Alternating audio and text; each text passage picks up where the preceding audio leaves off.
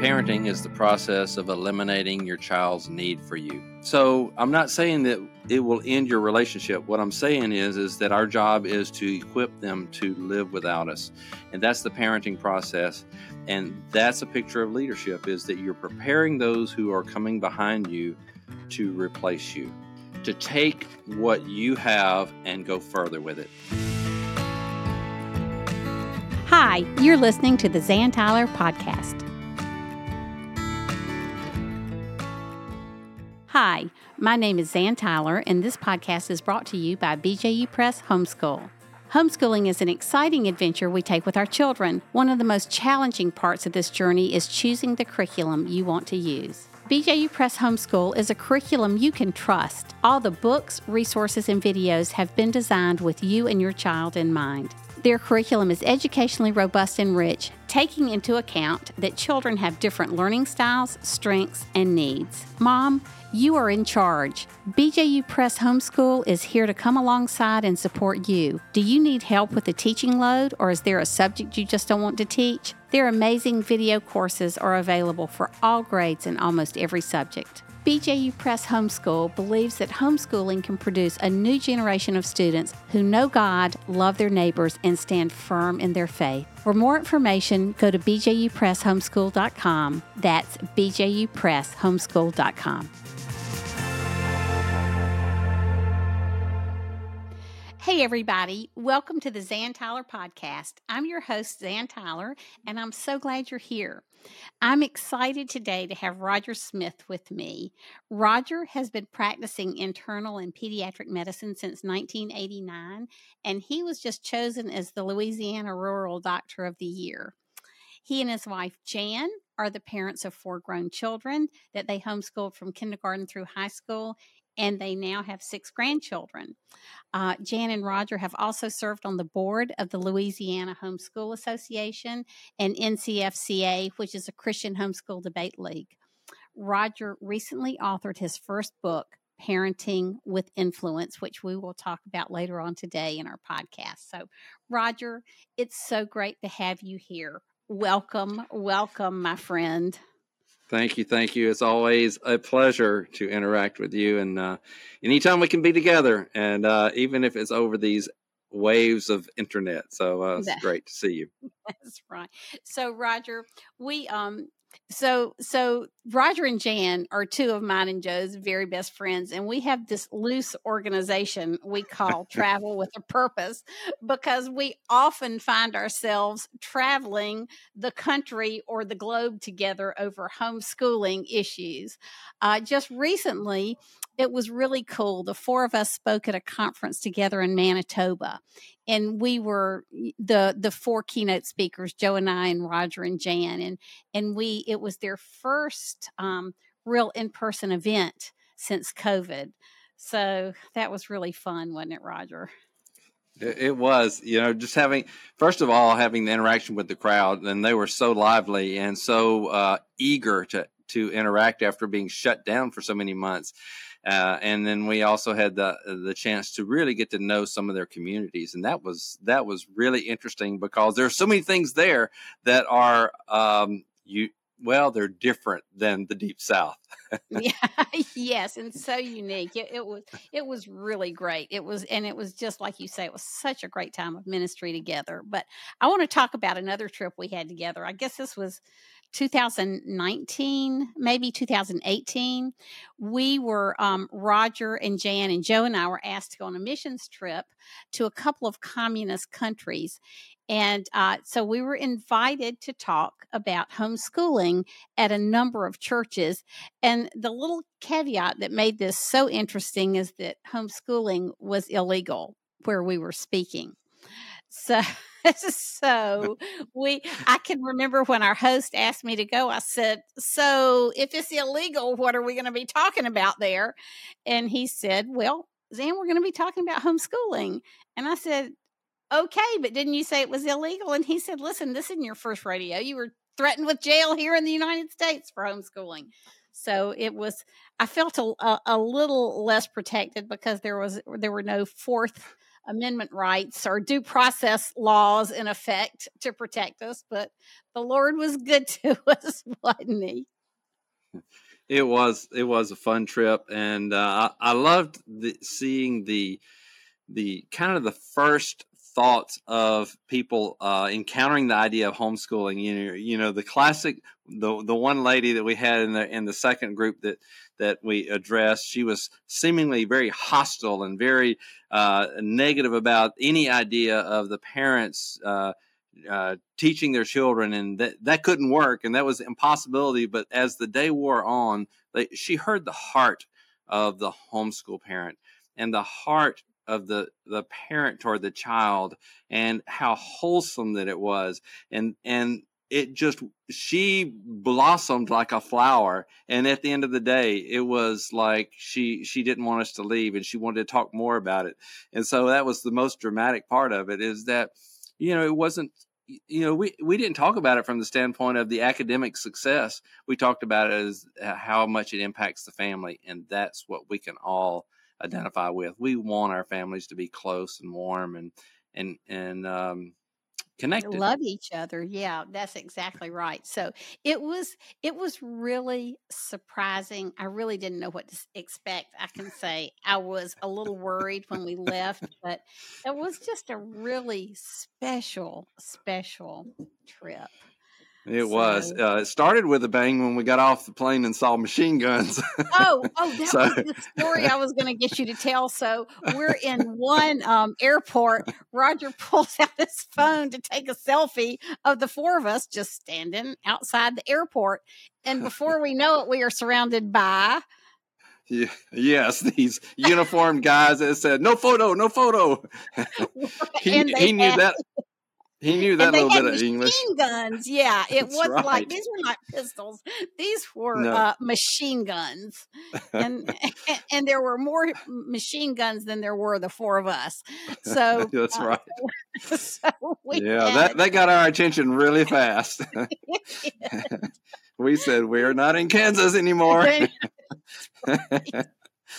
and uh, we stayed in a posture of prayer the whole time we were there. But it, yes. it does make us we we developed a lot of friendships with people while we were there that we still keep in touch with all four of us, and uh, it it in the first place, it makes us appreciate the freedom we have in this country, even yes. in spite of everything we've been through as a culture the last few years. And it it reminds us that um, freedom freedom is an amazing thing, and we need to pray for our friends and our, our Christian brothers and sisters around the world. So, yes. Roger, tell me how you and Jan started homeschooling, when you started homeschooling, and how you got into homeschooling. Well, you know, we all had uh, an introduction somewhere to the idea, and uh, and we were teaching Sunday school at our church when I was in medical school. Uh, we had a fifth and sixth grade class, I believe it was, uh, and uh, we were having a, sa- Saturday afternoon party at our little uh, duplex apartment. And uh, at at that same time, we were expecting the arrival of a new associate pastor from. It was coming to us from Oregon. He was a friend, a seminary friend of our pastor, and uh, so he came by the house, dropped off his children that were in the fifth and sixth grade age group, and went on to do other things. You know, that was the, these children's first introduction to Louisiana, and uh, but they were bright, they were engaging, they they they were not afraid of the adults, they weren't afraid of the children, they were knowledgeable. Uh, I said something is different about these children. Let's get to know them. And lo and behold, they were home educated, and that was our introduction to home education. And we said there's something going right in this process and we need to understand this and this was before we had children you know uh, so not not even school age children we had no children at all uh, and but uh, jan was so um, she was frustrated with her school experience. She was bored most of the time. And uh, so she's when she heard of homeschooling she was the early adopter. It says here it is. This is the way we're going to educate our children because we don't want to make them endure you know the the slow pace and the uh, of of school.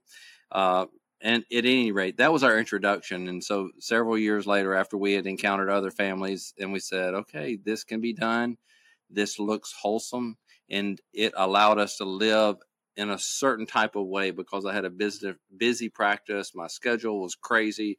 And so it afforded us the opportunity to have time with our children on the schedule that I had by force. You know, I was uh, I didn't have a lot of choices. And so we adjusted, it gave us the opportunity to not only control the content of their education, but also the timing of it. And so uh, it was a great fit for us. And, and we were nervous and scared, just like everybody else that gets started. But uh, it, it made all the difference for us. Hey Roger, tell us how you organized your time in the morning so that you you had time in family devotions with your kids yeah. before you went to the office yeah, or the hospital uh, or wherever it, it, we did we didn't we didn't start this way. Uh, uh, actually, I'll tell how we started. Uh, I, I, my goal was to be at the hospital by six in the morning, and so children are normally not up at six in the morning. so uh, you know, uh, I, I I started at a you know kind of like at a sprint in the morning, seven o'clock, and I was going nonstop. I would come home for lunch, and um, uh, my office was just a block and a half from the the house, so I could come home for lunch, uh, have a little window of time uh, with the children and Jan before I went back to the office, and then it was till eight o'clock at night. So Jan went to a homeschool conference um, one year that I was not able to go, and she interacted with one of the speakers who, who talked about the value of the father setting the uh, spiritual tone of the of the day, and um, she uh, said, you know, uh, my husband start leaves at six, and you know, and uh, he said, well, I think you ought to get the children up at five. She said, don't you think that's a little legalistic? He said, oh, no, I don't think you have to do it. I just think that it would bless your family. Well, we didn't get the children up at five, but it made us think about is there another way of doing our day? And so I reordered some things that I could control, and I took that lunchtime that I was coming home with the family, and I moved my hospital rounds to that time period so that I could start my day with the children at seven. They did get up at seven, and um, and so we would have a breakfast together. Uh, I would lead a spiritual discussion. Sometimes it was very uh, simple. Other times it was more involved, but nonetheless, I started the day with the children with some scripture memory, some scripture story.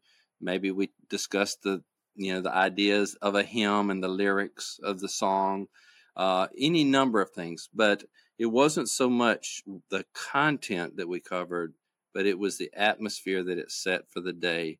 That this was important to me, and this was important for our family, and um, so um, it gave us a good time to get the day started. And um, we look back on that time as pivotal, pivotal when we made that change. Pivotal and precious. And yeah. the years passed so fast. I used to hate it when I was a young mom, and people would say, Enjoy the time you have with your children. Because sometimes you have so much pressure as a homeschooling mom or dad. You feel like it's just never going to end. Your whole life is going to be like this pressure cooker all the time. Yeah. And then then one day your children do walk out the door to assume their own lives and you're so glad you had that time. Yeah. You know. Yeah. So okay. So Roger, do you have a favorite Bible verse or a corralling spiritual principle that was important to you as a homeschool dad? Oh my goodness, Zan, you shouldn't have blindsided me with this one. Uh, well, uh, I, I do, I do have, I do have a no, I have a mantra, and um, my heart would just started beating out of my chest as I started thinking about it.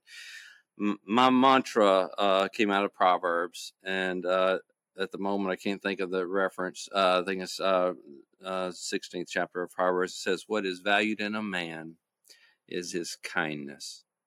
Hmm. And that really has been tall marching orders for me, is because um, I just felt like whenever I read that in college, I was I was uh, reading the scriptures, memorizing a lot of things, and that that passage to me jumped out out of the page. It was like as someone spoke, shouted into my ears This is what your life should be described as kind.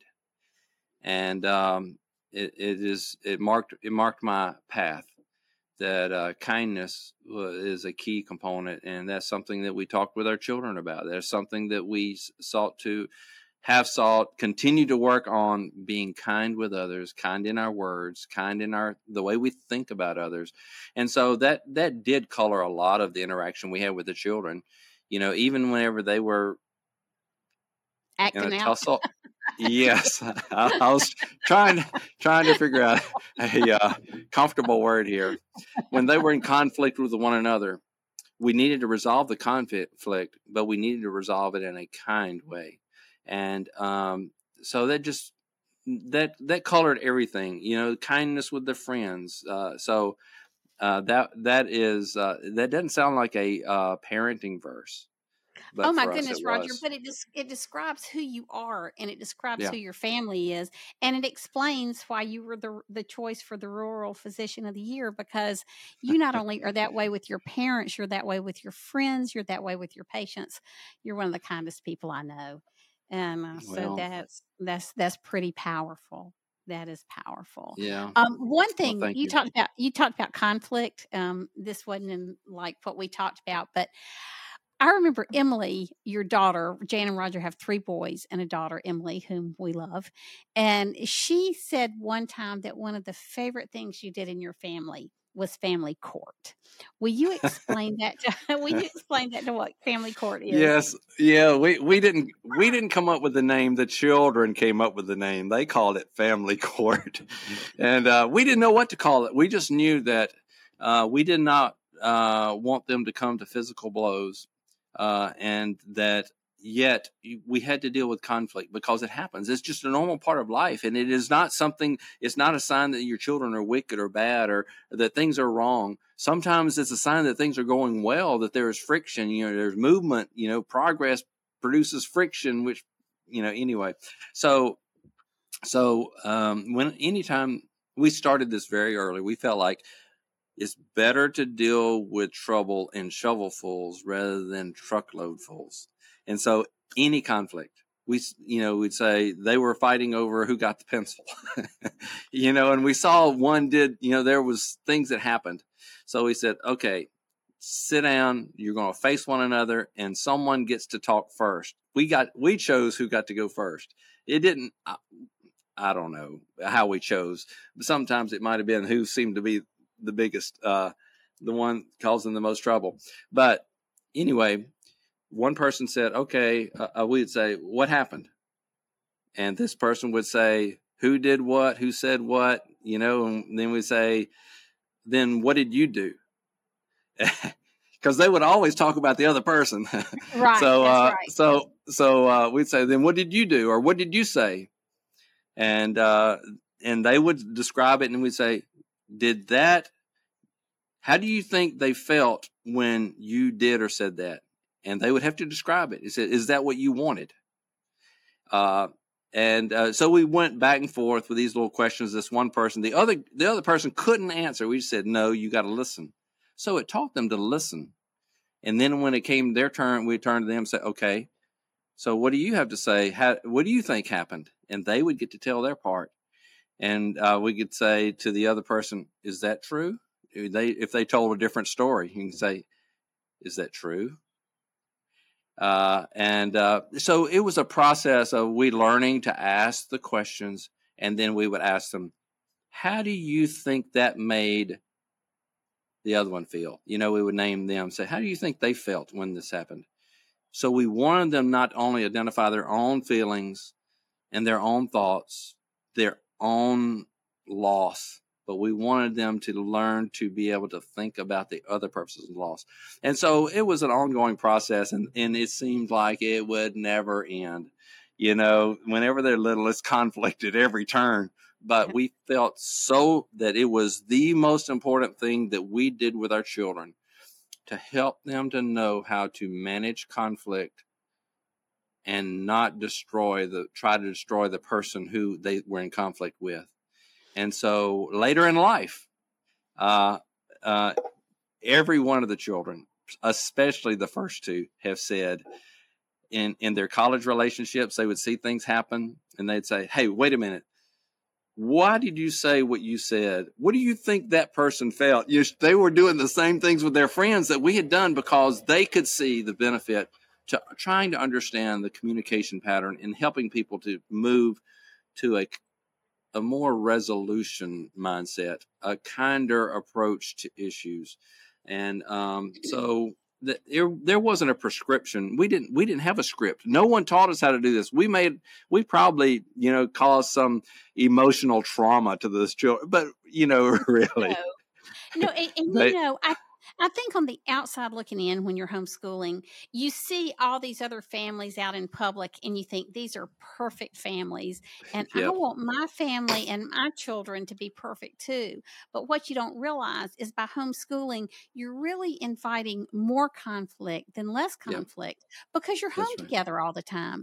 And That's the right. value in that, I mean, you know, if you're if you're all in different places eight hours a day, there's a whole lot less conflict because nobody's together together. But there's real benefit in being together and resolving that conflict and learning to love each other, just like you were talking about. Yeah, and that that's one of the things that we saw is that uh, families who were going to be putting their children on the bus in the next uh, 15 or 20 minutes, they could avoid the conflict. They could just or just ignore it you know, and not really resolve it. But when we were going to be there looking at one another all day, we had to deal with it. And so it, we we learned a little by little how to resolve it. And so that that's one of the huge benefits i think of home education is that you have enough time to learn how to communicate with one another uh, and learn how to forgive one another learn how to you know tolerate you know tolerate is a bad word you know how to love one another uh, and live side by side yes and understanding that's right. that's right that's right, that's right. Absolutely. All right, Roger, there's one other thing that y'all did such a great job of teaching your kids that I want to talk about for just a minute. And that is you and Jan are quite the entrepreneurs, and you taught your children how to run businesses of their own. So, talk about how that came about, um, how you. I mean, there was a lawn business, there were rental property, and how you involved your children. You know, it, it started real small, and uh, that there's a real benefit to that. Is that uh, there's this old adage that uh, I learned when I was in college. Uh, says, "Grow into business, don't go into business," and and that really described how we did with entrepreneurial mindset. Is that that the oldest child uh, really kind of got us start, started. We we weren't planning to go down this path that early, but at seven years old, he had seen me mowing the yard, and he thought that looked like lots of fun. And uh, hmm. there there was a vacant lot on on the corner of the between our house and my office, and it was being un uncared for. And he said, uh, he he looked up at Jan and said, "Mom, can I mow that yard?" we thought what? You're too little. And uh, so, so she, thinking that it would end it, said, "Well, if you can show me that you can mow our yard, then I'll let you see about mowing that other person's yard." And of course, that corner lot was totally vacant; it had no obstacles or anything, no trees, no flower beds, nothing. And so so she got him out in the backyard and and we gave him some safety lessons and got the lawnmower started, and he he uh, lo and behold, that little red faced sweaty boy, he he was determined to prove to us that he could use that lawnmower, and he did. You know, it took it took him a, a little while, but not not very long. You know, a few attempts, and we went, okay, I guess you can do this. And so, um, but we said, this is more than just mowing grass. This is a mindset of he's going to mow that yard and it's of value to someone else. So let's teach him about how business works. So he wrote a letter to these people who owned the lot. They didn't live in our state anymore. He said, uh, Can I mow, mow your yard for you? I'll do it for such and such a fee. he would have done it for nothing, but uh, but it was a value to them. And uh, so that's that began the business of him learning how to write an invoice and a letter to the, the people, receive the money, and then we had to figure out what was he going to do with that money? Where did he keep it? How did he plan to use it? You know, so that started with just small amounts of money, and but we uh, we had some other little projects, and they were getting a little bit more money. We said, okay, we got to have a bank account. So, uh, so we got them a bank account. They wrote checks, and they were ten and eleven years old.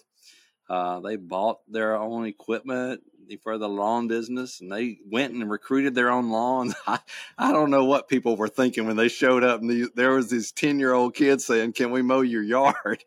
but, uh, they did. They, you know, so it started that way.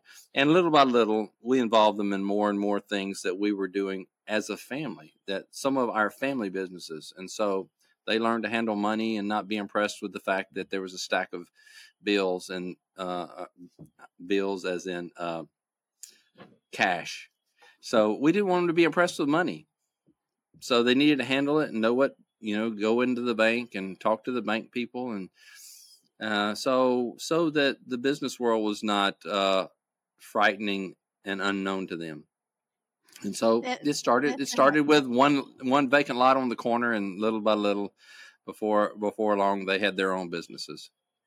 You know, it, it is interesting because it does take the intimidation factor out of things. I know that when yes. I was lobbying, the boys would come with me and so many people aren't involved politically because it's intimidating. Same reason people don't start their own businesses, it's intimidating. Right. They right. lived at the state house long enough with me that they weren't intimidated and they weren't very impressed either. And it, you know, it, it gave them a heart for the law and public policy and those types of things. Yeah. But Roger, I know that your kids also worked with rental property yes. with you. Yes. Learned how to fix things and build yes. and you know, I had two reasons for getting rental properties. Uh, one, my oldest son wanted to speak for a living, and uh, I said, "Okay, you could you could possibly make a living speaking, but that comes and goes. You know, even the best, you know, the most uh, productive uh, professional speakers are going to have time periods where there's no events. I said, you've got to have some foundation to your income. said, so we need to find a, a passive form of income. And so, uh, you know, I learned about we went to some real estate conferences and to learn to say, okay, could this possibly work? And he was uh, 15 at the time. Uh, and he was already dreaming of writing and speaking. And so, uh, so we, we investigated that and we, so one, it was for future income for him. But secondly, I was determined that I wanted them whenever they started their family and when they bought their first house that they would know more about the house itself than I knew when I built the, the house that I live in now. Uh, I didn't I didn't know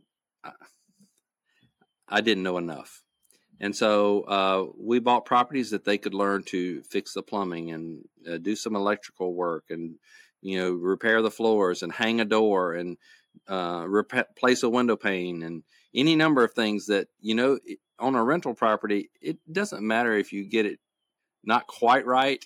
You you want it to be to work but if it's not perfect you you know it's a good place place to practice. So that was one of the reasons that we got the the rental properties is so that they could learn how to do some simple things. I, and i told them i don't care if you ever do this another time in your life. When you hire somebody to do this at your house you at least know what you're hiring them to do.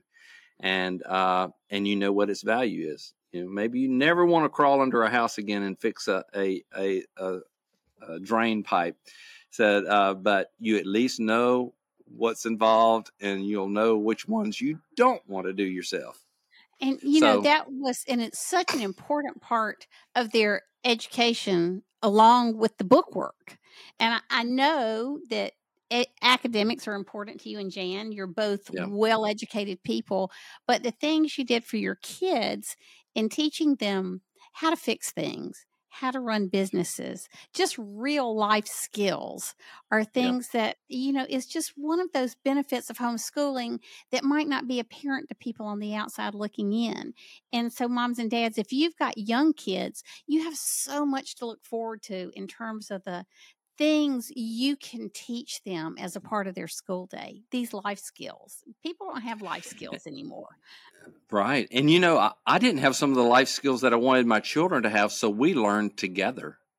So and and YouTube saved the day. You know, yes. anytime we we go, I don't know what to do here, we would go to YouTube and look at some things and try to figure it out. And then, you know, and and so we also were not afraid to fail. That was another thing is that it's mm. okay to fail. It's okay to make a mess of something, and uh, and we just had fun making a mess. You know, if if uh, we tore up something, we just knew that okay, we we tore that up, and and that was the cost of the lesson.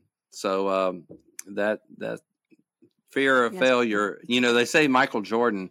The reason why he was such a, a, basketball great is that he had no fear of failure, and that you know he missed more shots than he made, and you know, and many many other things. But uh, his claim to fame is that he was not afraid to fail, and that's one thing that we wanted our children to know is failure is not final. Hmm. Oh, that's powerful. Um, I know another thing that you had your kids involved in was 4 H. And yeah. not everybody in the country has access to 4 H, but I just know what your kids learned through yeah. raising animals. You have horses, all types of life, life lessons along those lines as well. Sure. You know, and and 4-H has really changed a lot because they realized that it, it can no longer be just cows and curtains. You know that uh, that that you know because and, and, and I stole that from them. Uh, that's not original to me, but nonetheless, uh, you know the old the old thought about 4-H was that it was livestock and sewing and you know, you know cooking and things like that. But they they uh, have moved to more leadership, communication even technology and uh, you know uh, computers and uh, any number of uh, technological uh, uh, projects and activities and learning opportunities. But but for our children, we we found not just in 4-H, but any youth organization that has been around a while, they're focusing on leadership development alongside all of these different skills. So um, our children did raise some livestock, but you know, mostly what they learned was how to interact with professionals in their field. Mm. And so um, they, so if they were competing um, in, with the livestock, they had to interact with a veterinarian. They had to interact with someone who was a specialist in the feed or, you know, or the performance of the animal or different things. And they were adults, but they began to be unafraid to ask the specialist to help them. And um, so, all right, so I'm going to interrupt you here because I think that these are such important life lessons too. Again, it's not always something you think about when you think about yeah. homeschooling. Is your children are not in a room with 20 other people their same age right. who are limited in right. knowledge just like they are. They're exposed yeah. to the adult world and they learn how to interact yeah. with adults and they learn how to talk to adults and think like adults and they learn to become adults. And I, I just think that's um, that's really powerful. Roger, this is a great segue into your book talking about our how our children learn how to deal with adults and leadership. So the name of Roger's book is Parenting with Influence: Shifting Your Parenting Style as You and Your Child Grow. Uh, because in your book, you say that parenting is really about leadership. Which that quote, I study leadership. That quote really caught my attention. So tell me why you say that in the book. Well, the parent's role is, um, I describe it this way: parent parenting is the process of eliminating your child's need for you, and that sounds rather shocking, you know. uh, but it, in reality, is that we're we're helping them to adulthood where they really don't need us anymore. They can live without us they but naturally as long as we're alive and we're in great relationship you know there'll be times that they call upon us and and get our advice or our perspective or just want to have our approval uh, and um, so i'm not saying that it will end your relationship. What I'm saying is is that our job is to equip them to live without us. And that's the parenting process. And that's a picture of leadership is that you're preparing those who are coming behind you to replace you and uh, or to to take what you have and go further with it. And so that's just a picture of leadership. And and so we um we that's why I say parenting is leadership. Well, okay. So, one of the things I love about your book is you talk about the mm-hmm. difference in having rules and regulation and having relationship with your children. And I know that there are times when our children are young that they have to have rules so that they don't hurt themselves. But we also, you also talk about the importance of relationship. This is a parenting book, but the thing that you and I both love about homeschooling the most is that it develops relationship with our kids. Yeah, so there's no just, no doubt. So talk for just a minute about how we move from rules to influence. So uh, early, early in the the child's life, their developmental understanding really is is more about behavior, and they and and so the external components, you know, whether they can touch the hot stove or whether they can crawl across the room or what, you know, it's all uh, about the physical outworkings. But in reality, is we're we're moving to the point where not only are they just not not able to do something physically, but we want them to think right about it. We want them to make good decisions. We want to, them to have desires and goals that drive them forward, and that's more of a uh, intangible, but that's not where children start. So we start with just teaching them to control, to limit their physical activity. And, and so it is very rules based. You can't do this, you can't do that. You got to sit in the car seat. You have to, you know, any number of rules. It just seems like it's an endless uh, number. Well, maybe not endless, but there are a lot of rules in a the lot. Oh, early stages. Yeah. A lot of rules in the early stages, and we establish control. And I relate it a lot to the way we are with horses. Is that as we're training a horse, and we we start with one that has never been ridden. We we have a lot of very rigid ways of handling it so that we teach them what to expect and what is desired behavior and desired responses. And the more they understand that, the more freedom we give the horse, you know, more options for response. And so, um, eh, looking not to say that children are horses by any means, but it's just a picture of how early on it's much more focused on rules. But the more competent we become with rules, the more free we could become or we should experience with it. Just like driving a stick shift car, you know, at first if you've ever driven a manual transmission, many, many, many of our listeners may have never driven a manual transmission, so that may be not a good example. So, uh, but at first, you you have to think about, oh, I oh, put man, it, push it on my, my clutch foot, and then I have to push it up, you know, put put it up in first gear, and I lightly let off a clutch at the same time. You know, you're thinking about all the little components of it, but uh, every little move is almost like a rule, and um, then, but before long, you're shifting gears and don't even remember that you have shifted the gear because it has become ingrained. And so, the more we we we know what is desired behavior, the more we spend our time on the character and the the inner qualities that's going to help them to make their life decisions. So so we as they grow, we have to shift in how we relate to them. And that's the whole premise of the book is that children are changing and growing and we've got to change and grow with them. And if we're trying to mm-hmm. handle a, a, an 18 year old the way that same way we'd handle a, a six year old, we are making a mistake and messing up, and we are actually creating a lot of trouble for ourselves, not only the child. And so, you know, um, that's that's what, what we tried to explain that that the transition process. I love what you say in the book. Relationship is the key to parent uh, to preventing or resolving resentment and rebellion. Wait a minute, yeah. let me reread that. Hold on. Relationship is the key to preventing or resolving resentment and rebellion. Yeah. It's powerful. Yeah, our relationship is um is not about rules. And um you know, that, that's part of our experience with our children. But uh, relationship is our valuing of one another, and and knowing one another, and realizing, you know, what your strengths and weaknesses are, and um, hoping the best for one another. And so we would I talk a lot about that in the book, uh, but uh, the the basis of influence, which is what I have and what you have with your children today.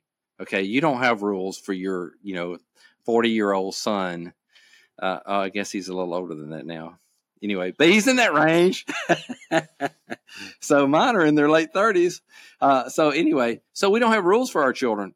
We our our our relationship is an influential relationship, and that's rooted in how we see one another.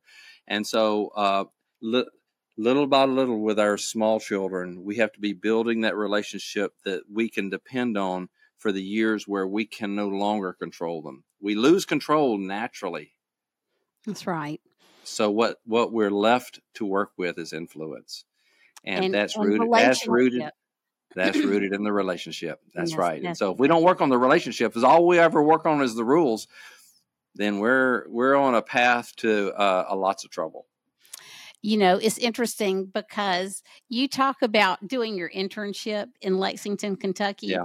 Our daughter yeah. Lizzie went to a college not far from Lexington. Right. Yep. And you talk about Joseph Beth booksellers in here. That yeah. was my favorite bookstore in the entire world. I couldn't believe we also had that in common. Um, wow. So uh, we didn't we didn't even know the name of the bookstore. All I knew was we were too poor to buy a book from there, but they had a lot of books.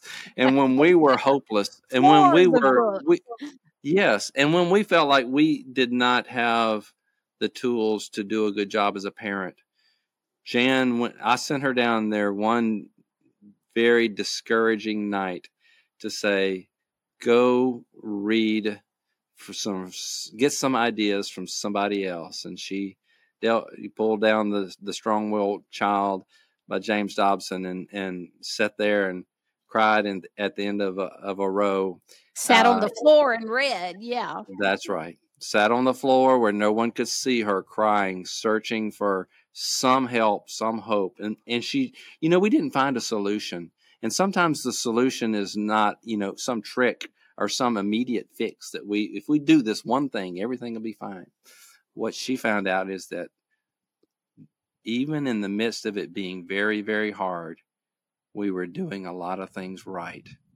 And that we just needed to give time for both us and our child to grow. And that gave enough hope just to kind of hang in there and parents get tired you, you know the conflict it is wears, hard work yes wears, you, down. you down and you yeah. think i'm nothing is happening here you know i see nothing good happening but we lose perspective we just lose perspective and that's that's what she gained that night sitting in joseph beth bookstore uh, because and, she uh, couldn't afford to buy the book. We couldn't know? afford to buy the book. You know, uh, uh, I think eventually we got a copy, but, but uh, at that time we were choosing between uh, milk and gas money.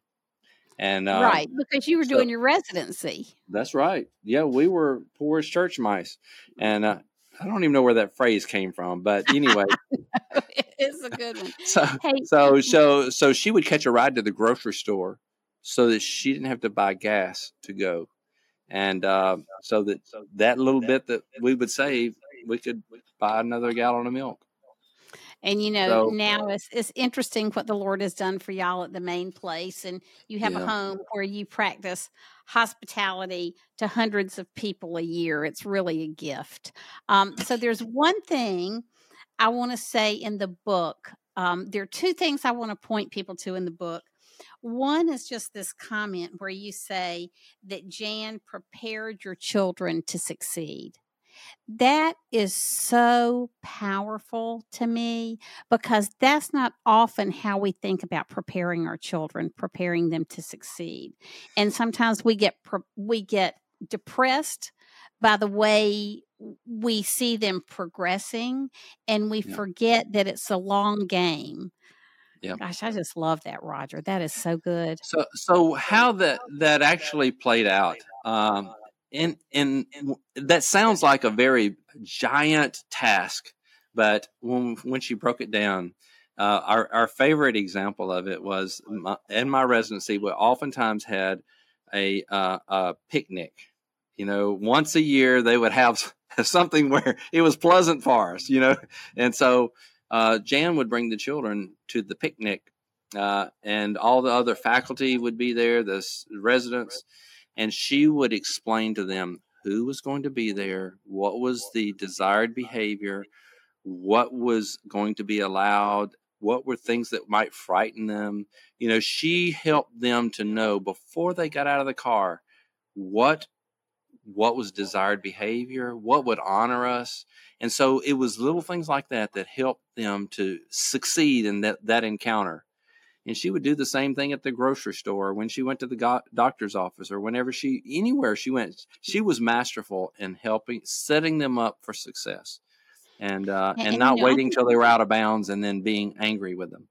I, and I think that's a principle we can use throughout our lives with our kids and our grandkids yeah. in every situation, whether it's small or huge, thinking how we can set them up to for success.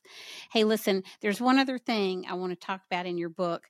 Um, again, this book is Parenting with Influence, and in a minute, Roger, I'm going to get you to tell people how they can get a copy of it.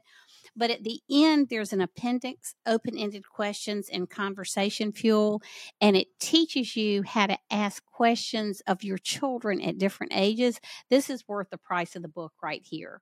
So I really, and Roger, you're the master question asker. I, I can still see you when we went on, um, we were on a cruise with the Florida uh, Home Education Association, and yeah. I can still see you with your cards that were questions to ask people at dinner time. Mm. So, so you're you're a master at that. But this this part of the book is just worth to me the whole price of the book. I've pulled it out and I'm going to be using it with my um, grandkids who are all different ages uh, at dinner the next time they come over. So, Roger, tell us how people can find you and how people can get a copy of your book. Uh, my website is uh, has my name in it, rogersmithmd.com. And uh, so at that website, we have the book for purchase. Uh, we'll have other things. Uh, I'm going to uh, put together some conversation cards also that will be available. And we use those whenever we have people over. We will have things to guide the conversation. We'll give everybody you know, or let them draw a card, you know, and it's something just to keep us from talking about the same old things over and over and over and and so um, learning to have conversation um, is one of those things. So at uh, rogersmithmd.com. Uh, uh, the book is also available on Amazon, so I understand now. My son uh, bought one off of Amazon. I said, I would have sent you one. And he said, anyway, so now I know it is. It was supposed to be on Amazon, so you can find it on Amazon, uh, but uh, you also can get it directly from us at uh, rogersmithmd.com. Uh, one other thing we haven't talked about is I, I do have this uh, Facebook video blog uh, with parenting tips. You know, and so I use usually give a two to four minute video on one little parenting tip, and I seek to do those weekly. Uh, that's on Facebook at Parenting Matters Now. Parenting Matters Now. Yeah, and that those are fabulous. If you've not seen those by Roger, I really encourage you to tune into those. Those are great. Well, Roger, thank you so much for being with me today. You are always you you and Jan have been such encouragements to Joe and me, and I know you encouraged parents here today. So thank you so much for being with us. It was my pleasure. My pleasure.